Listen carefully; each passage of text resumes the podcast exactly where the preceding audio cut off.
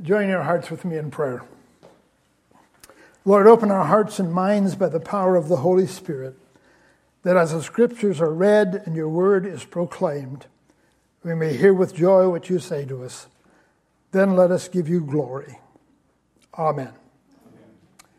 Irenaeus is an ancient church father and one of the most important theologians and church father at the last quarter of the year, uh, or not the year, in the second century.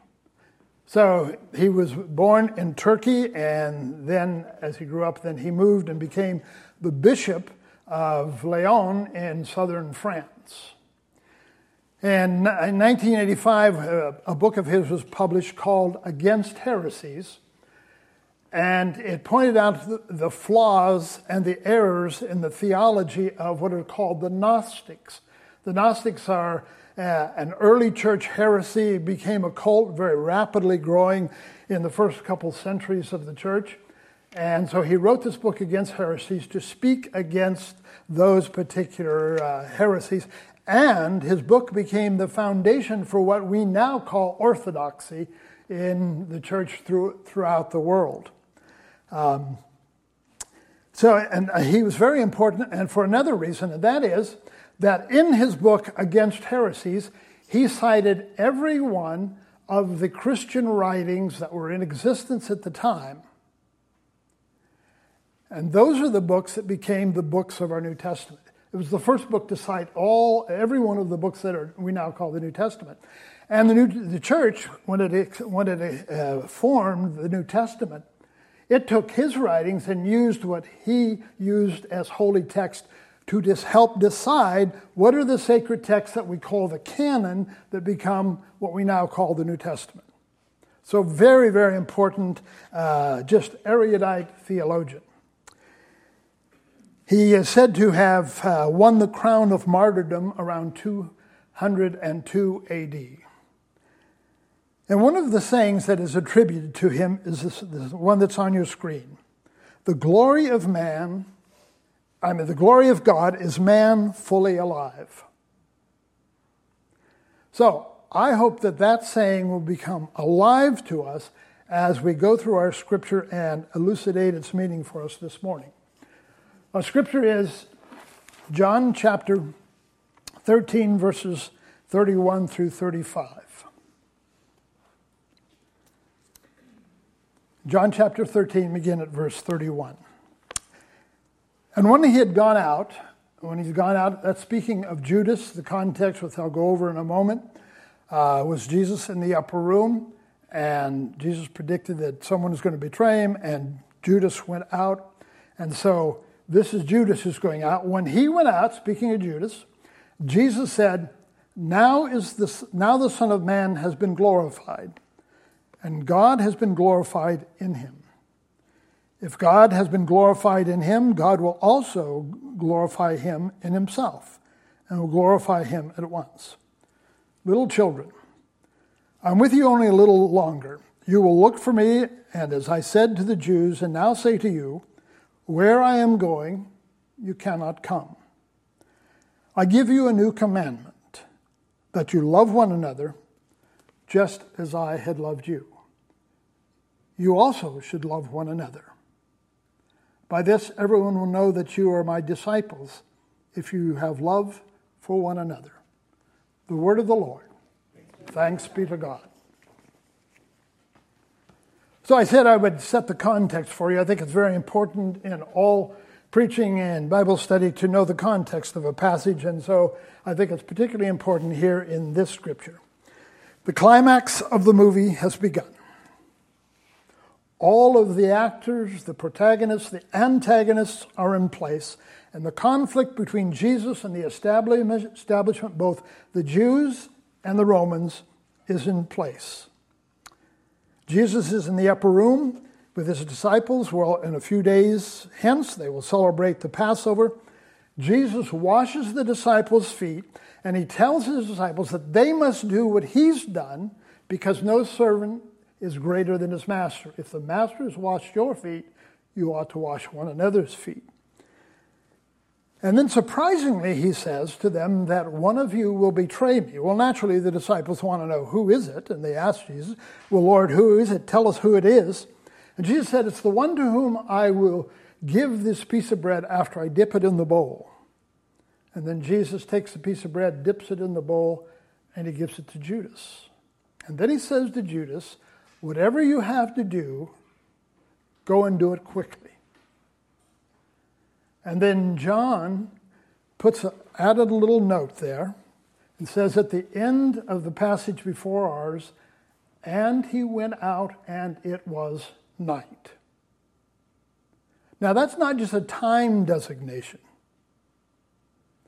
That's a literary device of John to say, we're going into a very dark moment in history.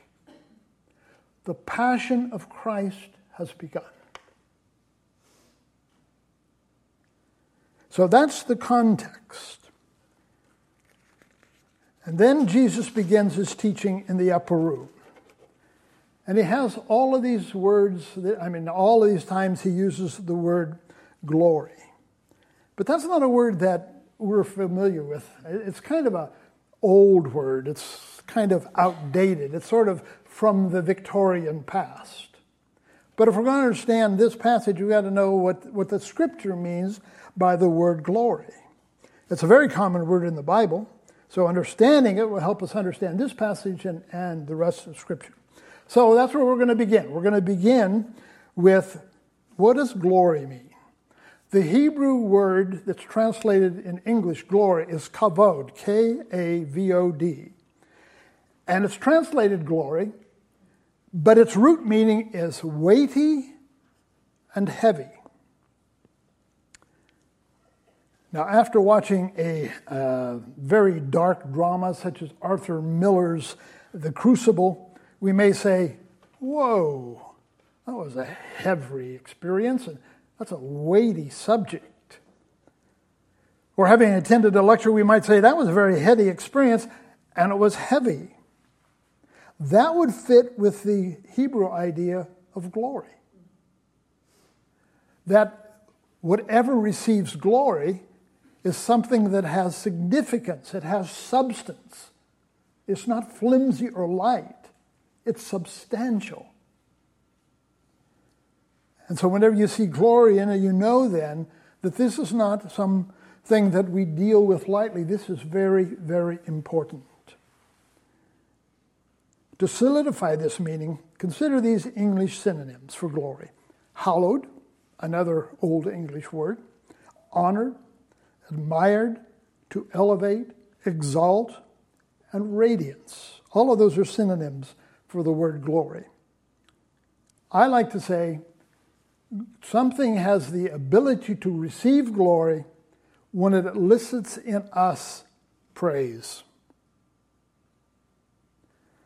Whatever it may be. You may walk into a room and there's a great large crystal chandelier, and they turn on the chandelier and it begins to shed its radiance through the entire room. And you see all of the colors coming from the reflected off of the faceted glass in the chandelier.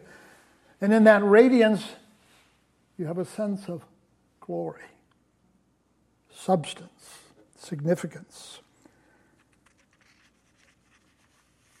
We most likely commented, we would comment on that uh, chandelier to say, it's beautiful. That's a glory moment. On a a day in the middle of winter, I was with a group of college students and we were having a retreat in Yosemite. And we were actually staying in Wawona outside the valley. A big winter storm blew through and dropped three feet of snow that one night. And so that next day, then, we got up and we drove into the valley. And as you know, that when you're on Highway uh, 41 and you're going into Yosemite Valley, you go through a tunnel.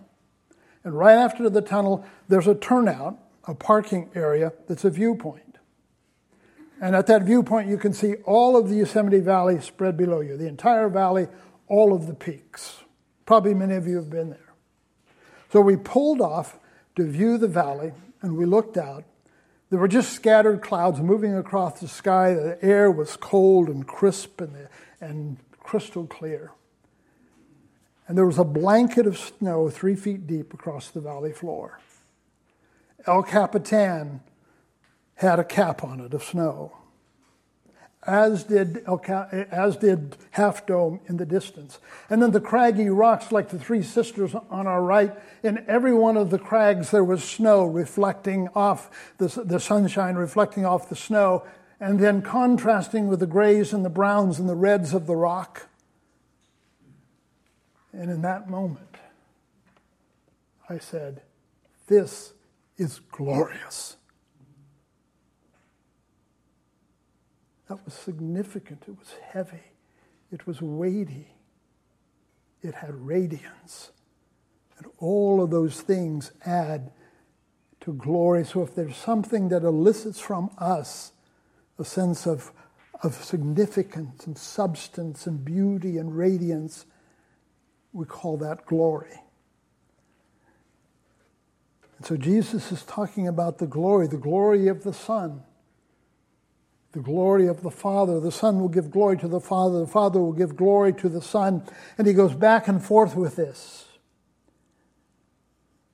And glory is that moment. And I like to, to think of it as when, say, a, a baseball player hits a walk-off home run, a grand slam home run in the ninth, bottom of the ninth inning to win the game. And they run around the bases pointing heavenward as a symbol to say, I was able to do this because God gave me the ability. What is that? That's a glory moment. He's given glory to God. So, this first part is about glory. But being the astute and observant people that you are, you'll probably say, now, wait a minute, Dale, hold on, hold on. Jesus isn't talking about beautiful mountain scenes or glorious sunsets or great athletic achievement or weighty movies or beautiful chandeliers. He's not talking about any of that. He's talking about his death, his suffering, his passion. So, where's the glory? There is glory in the dark moments of the cross, for they show the depth, the extent, the intensity, and the love of God for all humanity. And because he's obedient to the Father and goes to death on the cross, he's showing forth the God's, God's love, and hence the glory belongs to God. That is important infinitely significant and very, very heavy stuff. And in his passion, his life, death, and resurrection, Jesus Christ is glorifying himself and God. Then Jesus changes the subject, as he is wont to do. And he tells the disciples, I'm going somewhere where you can't come, uh, you can't get on the train with me. And then he leaves that subject and he goes to yet another subject uh, about love. So he says, You ought to love one another. And the world will know about God if you love one another. So there is a connection here this passage is, you know, just a few little verses, so you would think there'd be some connection between glory and love, and I think there is. And the Apostle Paul shows us that connection when he writes in 1 Corinthians chapter 10, verse 32. And he writes, So whether you eat or drink, whatever you do, do it to the glory of God. Whatever you do, whether you eat or drink, whatever you do, do it to the glory of God. Paul's writing this in the context of a church conflict, a very deep conflict in Corinth. In fact, it, split the church. Some of the new Christians in Corinth couldn't eat meat that was offered as a sacrifice to a pagan idol because they thought that it would be spirit, the meat would be spiritually contaminated by being offered to, to a pagan god, and so they wouldn't eat it because somehow it would then uh, pollute them uh, spiritually, so they couldn't do it, and they wouldn't do it. But there were other more mature Christians who didn't have any problem with eating meat offered to idols. And so they could go ahead. And it was causing a conflict because, and they all had their good theological reasons why they should not do it or could do it. And so Paul says to them, whatever you do, do it to the glory of God. And he goes on to explain whatever you do, if it's eating meat offered to idols, and it's going to offend your, in his words, weaker brother or sister, don't do it. Just simply don't do it. Now, we would have trouble with that in the church in America. Well, all of Americans have trouble with that. But what Paul is saying here is the health of the relationship within the body of Christ are more important than your desires or even your wishes. What's most important is the unity of the body of Christ, that you love one another. So, the health of the relationships within the church are the principle that Paul is working on. In other words, love one another, be aware of the other's sensibilities, avoid violating them. That is the loving thing to do. To consider others before yourself. Now, we have difficulty with that, putting others first. I mean, it's somewhat unnatural for us, it goes against our grain. It's particularly difficult, I think, here in America because I believe that we are addicted to rights. And you could just hear those people in Corinth saying, Listen, it's my right to eat meat offered to idols. I don't care about them. That's their problem. I'm going to go ahead and eat. I could see the other side saying, well, those people don't understand the significance of offering meat to idols, and so obviously they're not good Christians, or they wouldn't do it. And everybody's asserting their right. It is my right to do this. And Paul's saying, don't search your rights. It is not loving, it doesn't give glory to God. What does is when you show love. And you say, well, okay, that sounds good, but how can we do that? Well, one of the things that I think helps, and something that, that I try to bring to mind uh, occasionally to help me when I'm in a situation where I, am wanting to assert my rights. And that's by remembering that all human beings are created in the image of God. Now, that image, as I say, is broken and shattered. It's not whole. It's kind of like a, a silver, sterling silver chalice that you was willed to you by your grandmother, and you put it in a cupboard. You never use it. You go to the cupboard to, to take it out, and you take it out, and you can't tell the worth of that chalice because it's too tarnished.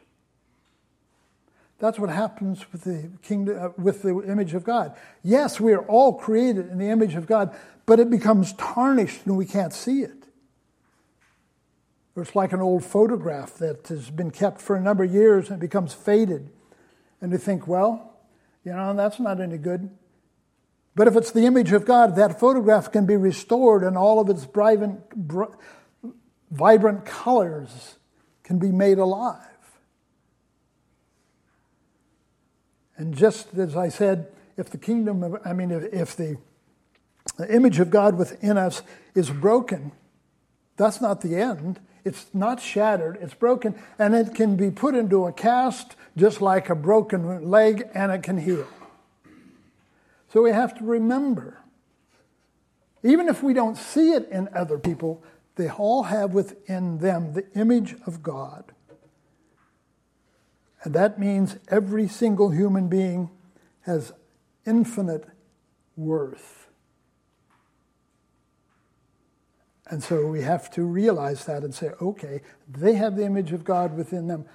I don't see it right now in their outward behavior, but it's there. And when we work to show them love, we, we recognize the intrinsic worth and beauty of them, and then we treat them with respect and dignity. And so, we give glory to God. So, Paul says, I mean, uh, John writing, has Jesus say, Love one another. So I say to you, let love begin with us. Now, at the beginning, I quoted the, the saying by Irenaeus The glory of God is man fully alive. This glory and love helps me understand that. To be fully alive is to love God and our neighbor as ourself. It is to see the image of God in others and treat them as a child of God. It is to love one another in the body of Christ. To be fully alive is to live out the image of God that we bear. And as we do, we reflect God's goodness, His grace, and His love to all people, and God receives the glory. You see, the people begin to see what God is like through us. And that's what Jesus says love one another so that they may know God. So let us point to the heavens and say, it wasn't because of me, but because of God that I was enabled and enabled to love others. So our mission on earth is to give glory to God by mimicking the love of God so the world will see the love of God. And in that, God receives glory. Amen. Loving and gracious God, we're grateful that every, every Sunday as we gather that you speak to us in word and in song. And we're grateful that you've been here today. May we take these words of mine and yours and the scripture and apply them as we live out our lives. For we commit ourselves to you now in this moment, thanking you in the name of Christ our Lord. Amen.